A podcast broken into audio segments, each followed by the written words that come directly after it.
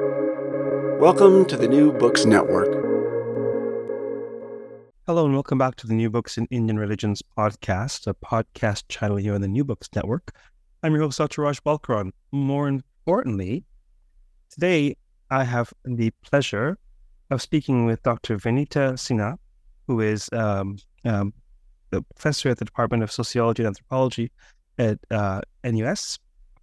We'll be speaking about a brand new publication called Temple Tracks Labor, Piety, and Railway Construction in, in, in Asia.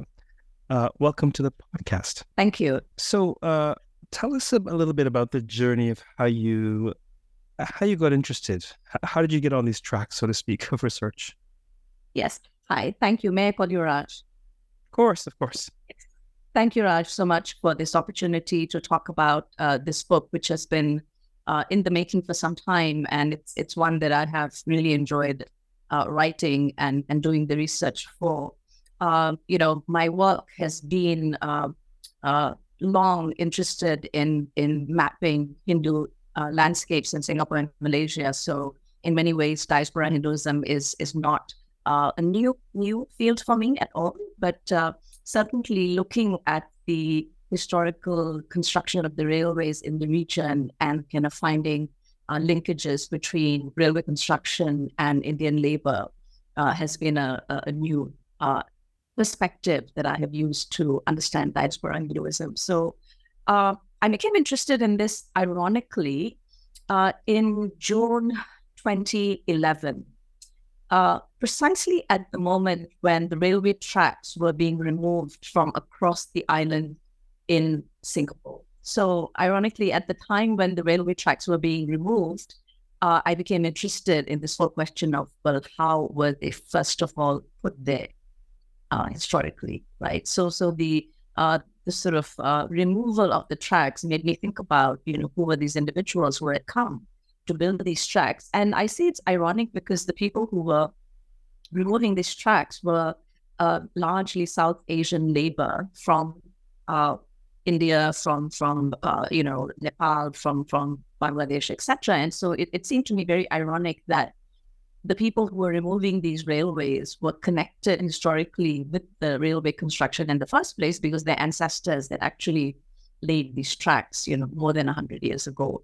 So, so I became interested in uh, in in this uh, you know uh, project, which I saw as uh, kind of three entangled narratives, right? So one, it's it's about the uh, narrative of uh, railway construction. Uh, second, it's the narrative of Indian labor migration, and three, it's it's the narrative of um, temple building or what I call religion making uh, in regions that were known as British Malaya, which refers to the contemporary countries of Singapore and, and Malaysia. So, so the, the intersection of these three narratives was what drew me to this project uh, when the railways were kind of being modernized across Malaysia and being removed from, from Singapore. Uh, I find this quite a fascinating uh, convergence of tracks, so to speak, not to strain the metaphor too much.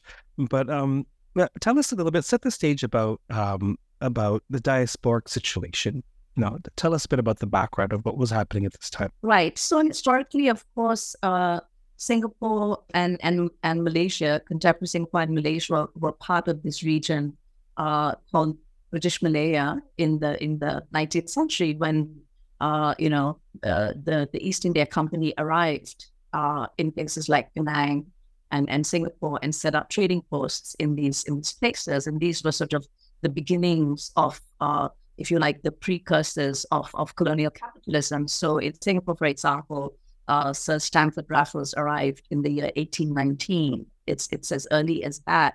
Uh, and you know, of course, in order to build a colony, they relied on huge numbers of imported labor. So labor migrations began uh, almost immediately when the trading post was set up, and large numbers of Indians were brought in from from uh, in South India and North India as well uh, basically to uh, build infrastructures in the colonies and, of course, to serve as labor in the colonial capitalist product project of, of, of modernity. Uh, so, you know, Indian labor has a long presence in these regions going back to the 1820s, 1830s. Uh, and, you know, some of the, the earliest tracks in the in the region were laid uh, you know, towards the end of the 19th century, but Indian labor has been in, in the area since the 1830s at least. What does the book argue? What is the hopeful primary takeaway or just the book? Right. So I, you know, one of the one of the takeaways of, of the book is that uh, you know, this book is about the historical production of the railways and and the religious infrastructure in, in British Malaya and I actually use the lens of infrastructure to understand both the railways as well as the religious landscape. And I think one of the takeaways for me is that, you know, religion making and temple building in British Malaya occurs in the shadow of colonial capitalism, right? And both of these actually happen almost concurrently because uh, the, the labor that was brought in to build the railways was also the constituency that built some of the earliest temples in the area, right? So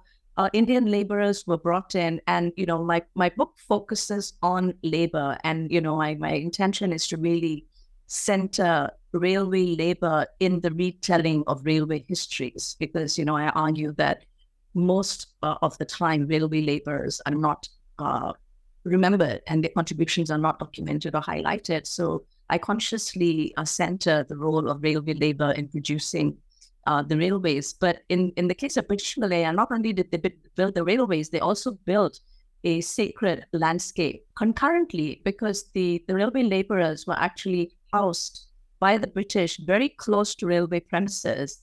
And, you know, the, the group of laborers that I'm looking at are called the permanent way laborers. These were the guys who were uh, in charge of building and laying the tracks, and they would maintain the tracks on a daily basis. They would walk up and down the tracks and uh, check the tracks every day.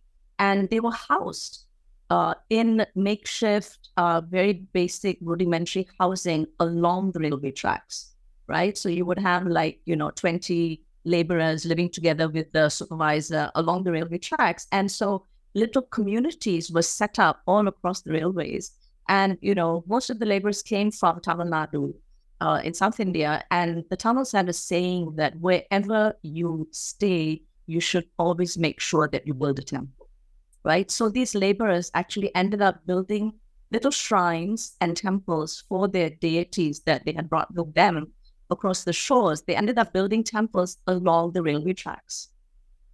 So even uh, as recently as 10 years ago, if you had taken the train from Singapore to Malaysia or across Malaysia, you would find that, you know, many Hindu temples were actually built right alongside the railway tracks, you know, and, this was a, a very, very uh, prominent and visible uh, feature of the railway landscape that the temples were embedded within railway premises, right? So I, I talk about this in the book as, uh, you know, that, that the workspaces and the living spaces of railway laborers were contiguous sites. They were almost the same sites. And so, you know, the temples were embedded within railway sites. So I think one of the major takeaways for me is that uh, these temples really grew under the shadow of colonial modernity, right? And not not that the you know British were uh, particularly interested in the spiritual salvation of their subjects, but it was just very expedient for them to allow that, so that you know, the laborers would feel at home and they would want to, uh, you know, talk about going back to to India, etc. So, so that's one one big takeaway that you know it was precisely in the shadow of colonial modernity that a religious landscape flourished. You know. Well, perhaps if we make the cage sufficiently comfortable, the bird will be happy. the birds right. will be happy. So yes. yes. Um, yes. Um, how would you um, how would you characterize the motivation or motivations for the temple building? Would you say is it simply uh, uh, to provide a means of sort of uh, religious engagement expression, or would you say there's more behind the motivation?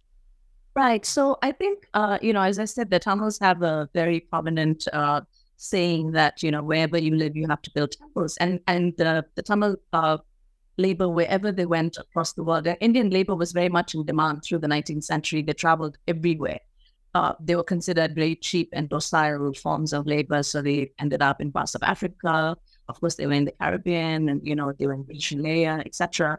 Um, the the Tamil laborers, in particular, uh, transported their uh, deities from from from Tamil Nadu, and of course, most of the Tamil laborers who moved out were from the lowest of the castes hierarchy. Many of them were Dalits, right? You know, what considered the untouchable communities. And so the, the deities they brought with them were all sort of uh, deities of the popular folk Hindu traditions. These were not gods who sat in the big, uh, you know, Hindu temples in India. These were sort of guardian deities, right? Deities who provided protection and security for their devotees. And, and you know, the fact that these deities traveled with them to diasporic shores meant that the, the, the people who were, you know, bringing that thought of them as in this, in, in, indispensable to, to their spiritual lives, but also that they needed protection in unfamiliar, uh, you know, terrains and harsh terrains. Uh, with with regard to railway building in particular, railway building, of course, we know everywhere was extremely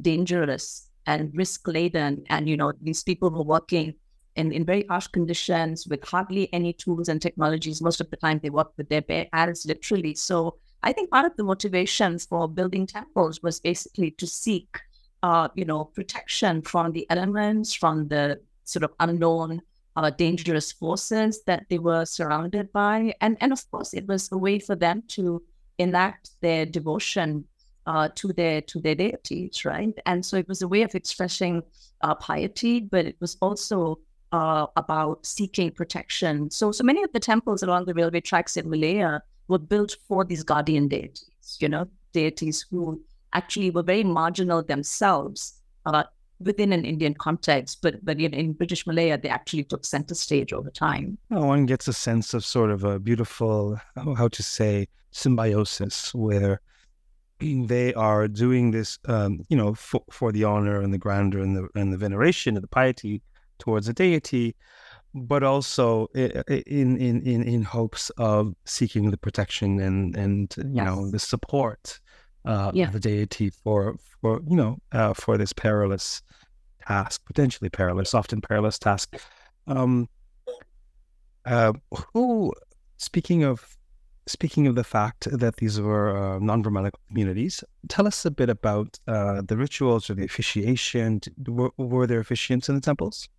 Yeah, so most of these temples were built by the laborers themselves. So the the British, uh, you know, uh, supervisors of, of, of railways were uh, tolerant enough of the practices and rituals and festivals of of the laborers, and in fact, even even officiated at many of them. And so, so the British actually allowed uh, the laborers to build these temples, but they also, in fact, gave them little plots of land within railway premises to do so.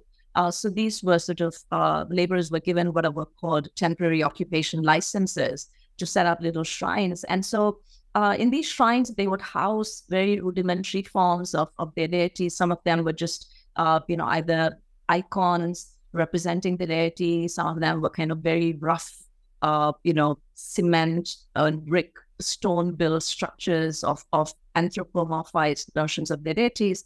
Um, but uh, they were they were no religious specialists, so to speak, because many of these uh, individuals were from Dalit and untouchable uh, communities themselves. And so, interestingly, the laborers uh, themselves not just built the uh, temples; they also functioned as as specialists, as ritual specialists within the temples. So uh, it, it, I find this remarkable because the, these laborers who came from from India didn't know how to build railways. They learned that on the spot. Neither did they know how to build temples, and they learned that on the spot as well. And they also learned to, uh, you know, through through mimicry and imitation, and just learning and watching how the ancestors had done it back home, and watching how it was done in the temples uh, proper temples in, in, in Singapore and Malaysia just learned how to do, do it themselves in a sense, right? So some of the practices that were, uh, you know, performed within, within these temples included uh, things like uh, uh, animal sacrifices. Um, they had uh, various sort of spirit medium sessions where the deity was invoked and invited into a into a ritual specialist. You know, they had festivals in honor of particular deities. And then they, like I said, they had the usual, you know, sort of altar at which the deity was represented, and then they would offer, you know, everyday pujas and, and things like that. So those are recognizable. But they really followed the uh, ritual practices of folk and popular Hinduism from Tamil Nadu. That's that's what they did. Are the temples still being used? yes, actually, that was you know that's one of the fascinating uh, aspects of the of of my uh, research that you know one would expect that some of these temples which were built as long as 100 years ago more than 100 years ago would have perished and indeed many of them have disappeared because they were built with perishable materials and it would be shocking to actually find uh, any remains of these temples right but uh, in in my ethnographic journeys which which i undertook uh, on the train that was part of my methodological choice to actually map a religious landscape while moving on the train from Singapore to Malaysia northwards.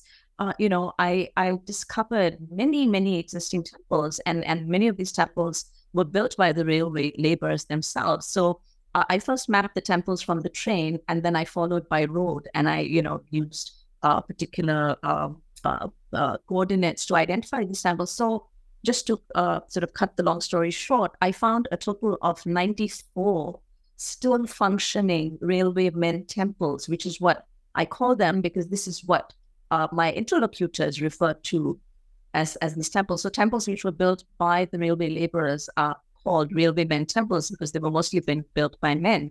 Uh, and I found 94 of these still functioning across Singapore and Malaysia, right? So, so that's that's quite a fascinating sort of, uh, you know, uh, outcome of, of the journeys that I've undertaken. Of course, the temples have been transformed uh, in so many ways. Some of them have, have grown really large, and others have uh, remained small, but they have been, uh, you know, rendered permanent because they have been supported by new community of devotees. And um, what I find particularly fascinating is that, uh, you know, railways in Malaysia, uh, of course, from Singapore, they've disappeared, as I said to you. So the railways came to Singapore in 1932 officially, and by 2011, they were gone. Uh, in Malaysia, the railways are still functioning, but they have been modernized and and uh, developed, right? So there's been tremendous change uh, that's taken place in the railway landscape, and against the backdrop of these kind of dramatic changes, it's the religious landscape that has persisted right? So you might expect that the solidity of the of the railways, the you know the hardware would remain, but in fact, some of the uh, sacred landscapes have actually outlasted and outlived the railway railway landscape. So that's really fascinating. Yeah, it's absolutely fascinating given our our caricatures of of uh, uh, be they uh, appropriate or or or or, or um, errant are caricatures of modernity, right? Right. It's fascinating that the hardware, the, the, the, practical hardware to get people from A to B, uh, that's out of vogue. But yeah. the ancient ritual sphere, that's still up and running. yeah, absolutely. So these religious cultural worldviews, you know, have persisted. Of course, they've been transformed considerably, but you know, uh, the connection to the railway remains, and people remember that as railwaymen temples. And you know, I spoke to hundreds of people who whose ancestors, uh, fathers, great grandfathers, great grandfathers, uncles, you know, mothers have been involved in the construction. So, uh, yeah, your your comment just now preempted actually uh, two of the questions that uh, I had wanted to ask. So I'll I'll I'll, yeah. I'll, I'll ask both, and you can feel free to respond as you wish. Um, one, um, who frequents these temples? Yeah, and and two, you know, what was your research process like? Right. Uh, so the temples, of course, uh, you know, many of the temples which had been founded by the railway laborers uh, have stayed within families. So, uh, you know, I, I met many uh, railway families, so to speak, right? People who had many, many members of the family working in the railways. And uh, so entire families had been involved in putting together the temple and sustaining it many of these temples still remain within the hands of these railway families. Uh, and so, uh, you know, they are, of course, supported by the family, but um, other temples have moved into different hands, right? So, uh, you know, they have moved into hands which have no connection with the railways at all, but uh, people have wanted to uh, take over these temples and retain the railway connection and, and sustain them. So there have been new uh, communities uh, of, of devotees that have, you know, taken over many of these temples and, and sustained them. So um, these temples are very famous because they come with social histories and, uh, you know, people remember them, people talk about them. So they are frequented by, uh, you know, young people, by old people. Um, Malaysia and Singapore are connected by land, and so there's a great deal of of uh, travel that takes place across these two countries. And hordes of Singaporeans, Hindus, will travel to Malaysia to frequent some of these more famous railway men temples because these temples are famous for two reasons at least. One, because they have a connection with the railway, and two, because they are seen to be efficacious uh, in and of themselves, right? So they're associated with particular mythologies, particular deities, and they've acquired a kind of efficacious standing. And so people will travel, they, they become pilgrimage sites for, for many. Oh. This is what I was uh, thinking in my head that it's it's fascinating that a railway route becomes a, a de facto yatra. Like this is this is now a pilgrimage route. Yes. Yeah. Yes. Sorry to interrupt. Please continue. Oh, and and I mean that's a really good point. And in fact, uh, you know, that connects me to the second question uh, you had posed about what my journey was like. Uh, you know, the work process of doing the the field work.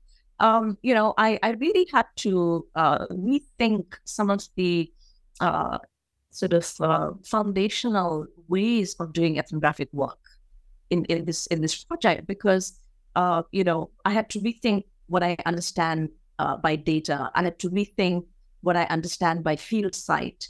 I had to rethink what is what is ethnography, right? Because I'm an ethnographer, and in fact, uh, you know, when I talked about the field site, I didn't think in terms of well, Singapore and Malaysia are my field sites. My field site was actually constituted by more than a thousand kilometers of the railway tracks right? Essentially, that became my field site because I was walking up and down those tracks. I was traveling on those tracks. I was driving alongside those tracks because, you know, that became the field site for me because I was searching for these railway men temples. So, you know, I've had to kind of rethink uh, what field site means for me. And, and uh, you know, part of the inspiration for this actually came from my interlocutors themselves who also thought of the tracks in very different ways. They didn't just think of it as, you know, tracks which carry uh, the the trains, right, uh, or, or as registers of mobility. They really thought of these tracks as enchanted spaces, right? I mean, these were animated, enlivened uh, spaces for them simply because they were inhabited by their deities and by their gods. And, and these guardian deities for whom these temples were built uh, are seen uh, to be very different from the gods which sit in uh, consecrated temples, right? Because in consecrated temples, the gods are installed and occasionally they are mobile, they get taken out in processions. But uh, deities of popular uh, Hindu pantheon are mobile deities. They are on the go, you know, they are, they are, they are, they are walking, they are uh, riding on, on, on a horse, patrolling their territories. And so uh, you know, these tracks really became very central for for for for me as a researcher because I thought of them as as a kind of a continuous rolling uh, field site. But for my interlocutors, they were equally important because they were seen as enchanted spaces, you know, and uh, uh, so so they don't they just think of the temples as as enchanted. They actually thought of the hardware of the railways as also enchanted. You know, I I, I begin the book uh, with a uh, story, and and and you know, I I describe the scene from my journeys uh, on on the train in Malaysia, where I had gone on a family vacation, and we had stopped at this. Uh, the, train had stopped at this station in the state of of, of uh, Johor in Malaysia, and as the train was pulling out, uh, a Hindu priest steps onto the platform carrying a tray, you know, of of uh, thali of arti, and he was doing uh, the arti to the train that was departing.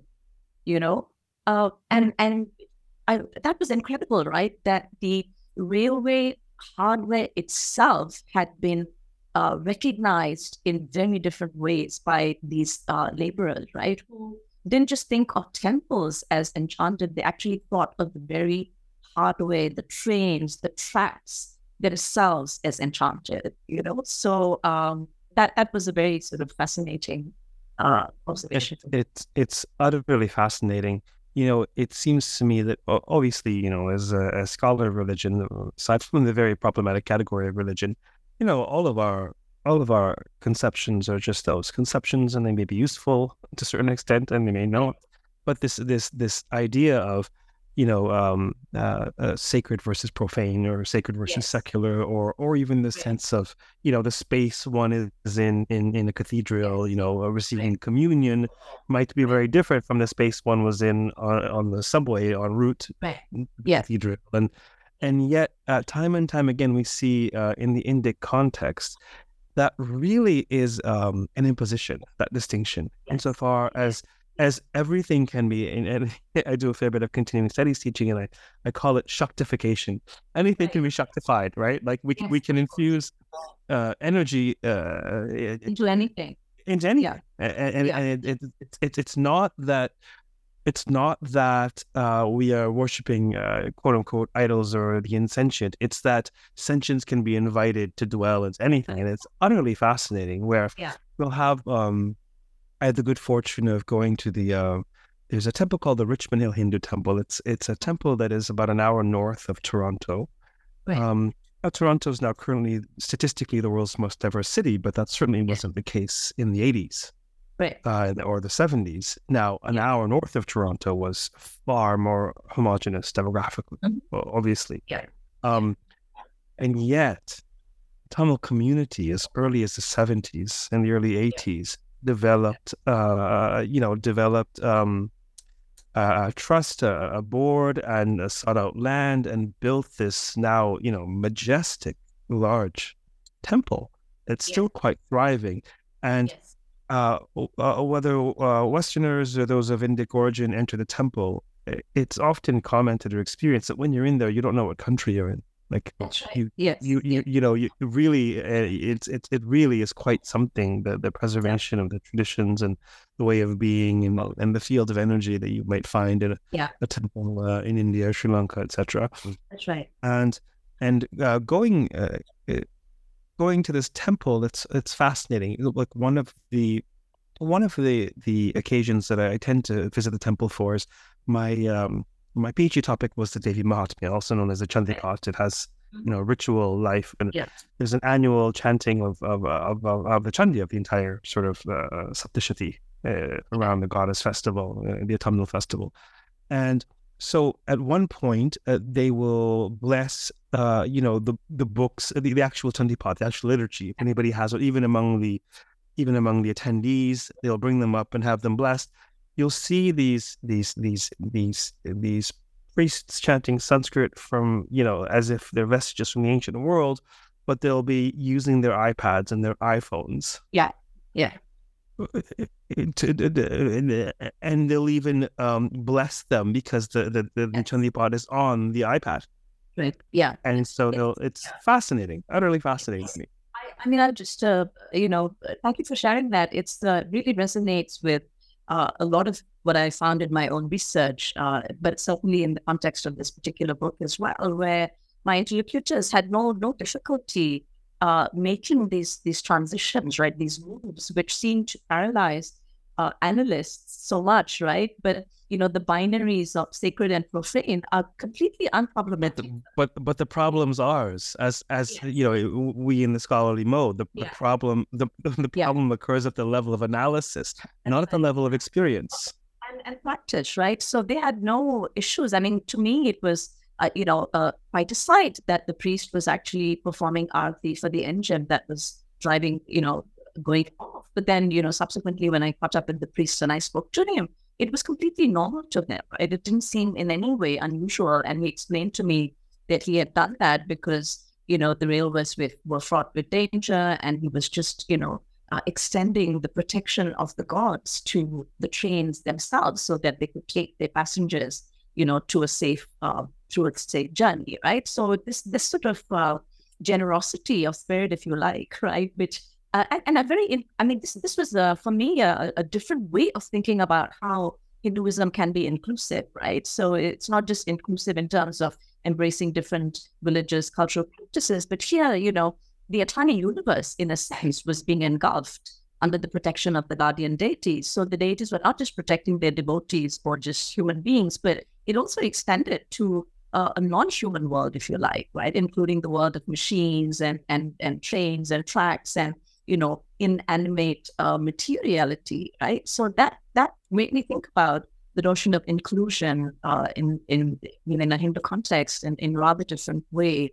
Um, and so so the research journey itself was uh, inflected with these kinds of experiences. It, it was a, it was a, a wonderful uh, journey because uh, multiple journeys, I should say, because I traveled on the train from Singapore to Malaysia on the west coast of Malaysia and the east coast of Malaysia multiple times, right? And as I said, part of my methodology was actually, uh, you know, to capture uh, what I would see while I was on the train, and and so I, because because I was looking for temples within railway premises, and being on the train gave me proximity to railway premises, so I could see, you know, from the train where the temples were. Most of the temples were built along the railway tracks, near platforms, near housing uh, projects, and things like that. So, I, you know, I, I, call this methodology ethnography on the move, right? That that actually uh, it's kind of generating information and, and and data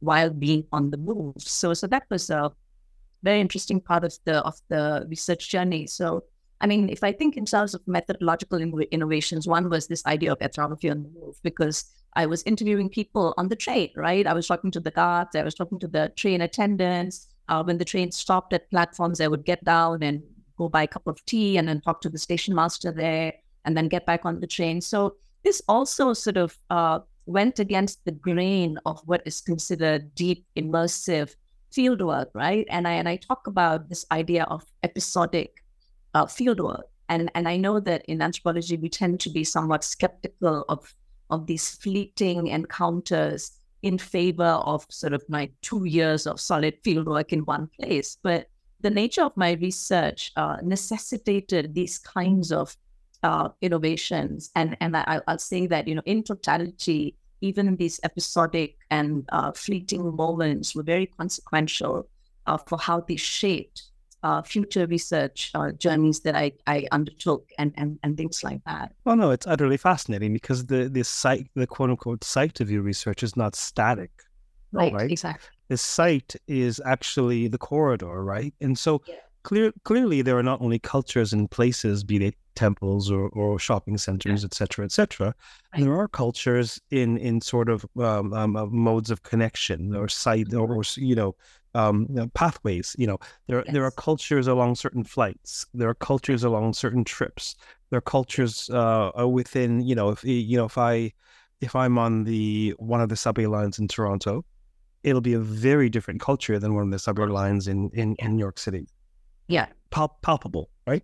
Absolutely. Above and above and beyond the the the the the, the, the municipal and the, the the sort of national backdrop, there's and, and particular lines you'll notice particular cultures based on yes. whether it, whether this goes uh, through the financial district or through downtown or through et cetera, et cetera, et cetera. So, yeah. so it is it is fascinating, but it also it just calls to mind this. I mean, this this idea that's difficult to wrap your mind around, which you know when you think about relativity, that really uh, the object there, like the person on the train is still right. Yeah, they're not moving.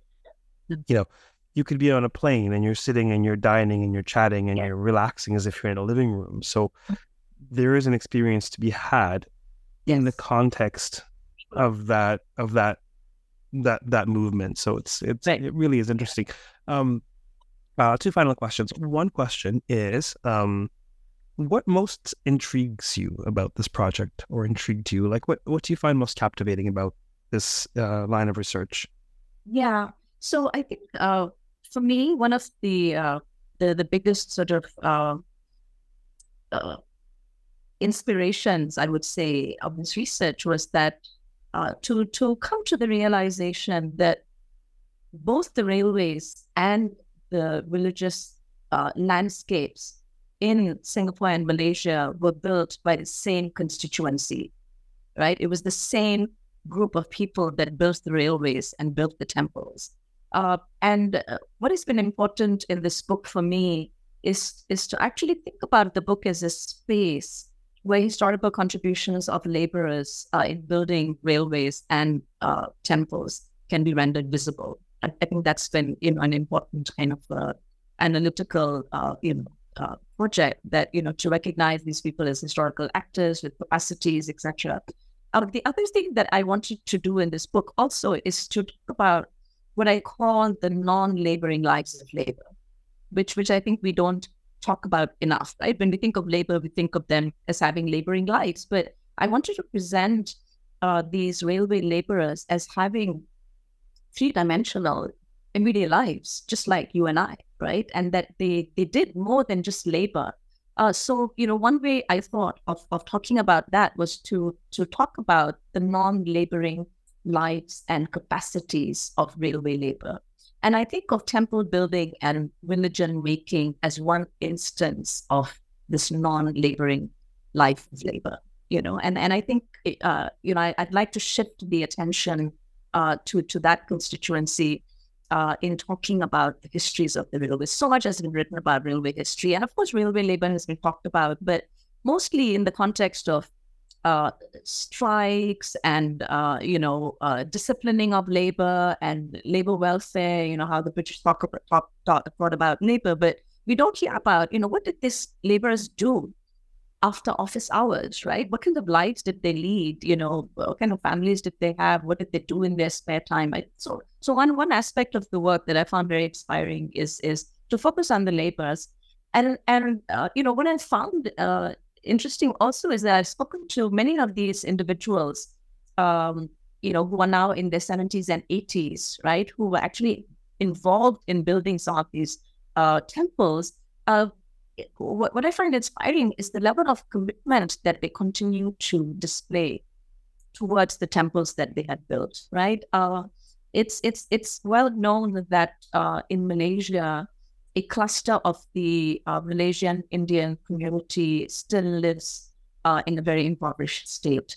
Socioeconomically, they have not made uh, much progress. You know, they really sort of uh, constitute part of the urban poor in cities, and you know, they haven't kind of made the transition from being plantation labor into urban, you know, dwellers and wage earners very well. So, so they live very difficult lives. And uh, one one uh, sort of aspect of the research, which I did not anticipate when I first started this, was that when I spoke to these men who are now in their 70s and, you know, late 60s and early 80s, uh, how much pride they took in the fact that the Indian community had built the railway infrastructure in the country, right? And they wanted to take ownership of that uh, and they very much uh, applauded uh, the fact that I was doing something to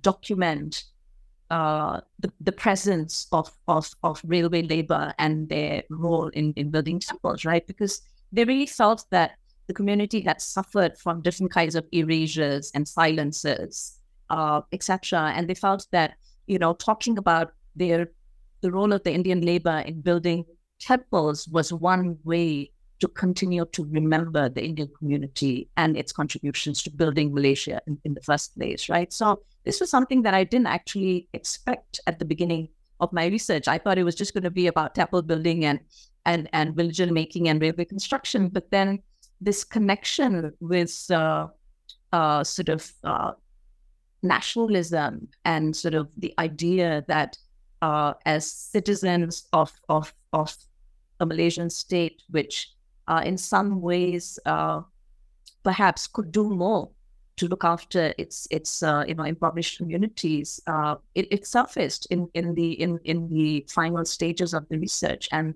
uh, the people I was talking to were very very committed to this idea that the link between uh, Indian labor and and their and, and the railways should never be forgotten. Right. So in fact, I dedicate the book to the forgotten laborers to build Malaysia and Singapore. So, so this this I would say was an un- unanticipated uh, sort of uh, research outcome. Uh, you know, which which I found very inspiring because the book then really did become about uh, giving voice or at least creating a space where the voices can be heard. Fascinating. Um, so perhaps final question: Is this work that you hope to continue? What what now? What next? Right. So, I mean, this this work has taken me a long time to to finish. So, I'm I'm for the moment uh, uh, just enjoying having reached this point. But uh, I am working on on uh, another book project, which also deals with this uh, idea of mobility of of uh, Hindu gods and goddesses. So I am actually in the midst of doing new research on what I call the Hindu deities on world tour. Right. So as as you know, Hinduism gives a lot of importance to processional deities, right? Who venture out from the temples uh, in order to, uh, you know, just sort of give uh, darshan to their devotees. Um, I have, in the last few six months or so, witnessed uh, these Utsav murtis, processional deities, crossing uh, national boundaries, right? So there are some very famous temples in India, uh, at Tirupati, and you know a couple of others in Kerala, uh, who send their processional deities to diasporic shores. So many of them arrive in Singapore and Malaysia, and they do, uh, you know, they take part in a festival here, and then from the, from here they move to other places. Like so, I'm tracking one particular uh, set of uh, icons that arrived from Tirupati to Singapore and then ended up in Seattle, right, at the temple there. So I'm sort of tracking the uh, transnational movement of, of deities uh, I call this the phenomenon of globally sojourning Hindu deities. Uh, and and I you know talk about this as divine visits across transnational borders. Uh, so I'm interested in how these transnational visits, uh, you know, are entangled in spiritual and economic and commercial processes as well. And you know what you you had said earlier about the Shaktification, right? Uh, so this paper really looks at the, this this idea of the making unmaking and the remaking of sacrality, right? So, for example, these icons, when they come from India, have to be desacralized, right? So you remove their energies, right? When you pack them in cargo boxes, they're transported on the plane. They come to Singapore and at the airport, they are resacralized, right? So they can be rendered uh, ready for, for worship. So I'm very interested in this process of, you know, what happens when you desacralize deities. And, you know, as I said, it's the sort of the making, unmaking, and remaking of sacrality. Uh, so, so that's something I'm looking at, but also looking at the logistics of global travel and how religious, legal, and political conditions govern these movements. Uh, but ultimately, I'm interested in looking at how uh, devotees negotiate uh, notions of darshan and bhakti and shakti in these divine visitations as deities travel across transnational borders. So, so that's what I'm currently working on. Well, well, that sounds fascinating. Well, um, uh, enjoy the fact that this book is out, and when you're good and ready, and you um, have pursued this line of research, and it's, it's out into the world, uh, definitely reach out, and we'll cover it on the podcast. Thank you so much, Raj, for this opportunity to talk about the work. It's been wonderful talking to you. You're welcome. Thank you for appearing today. Uh, for those listening, we've of course been speaking with Dr. Vineeta Sinha about a brand new open access book. Uh, the link is in the podcast notes. It's Temple Tracks Labor, Piety, and Railway Construction in Asia. Um, keep well, keep listening until next time, and uh, perhaps consider, you know, the extent to which we can justify anything. Take care.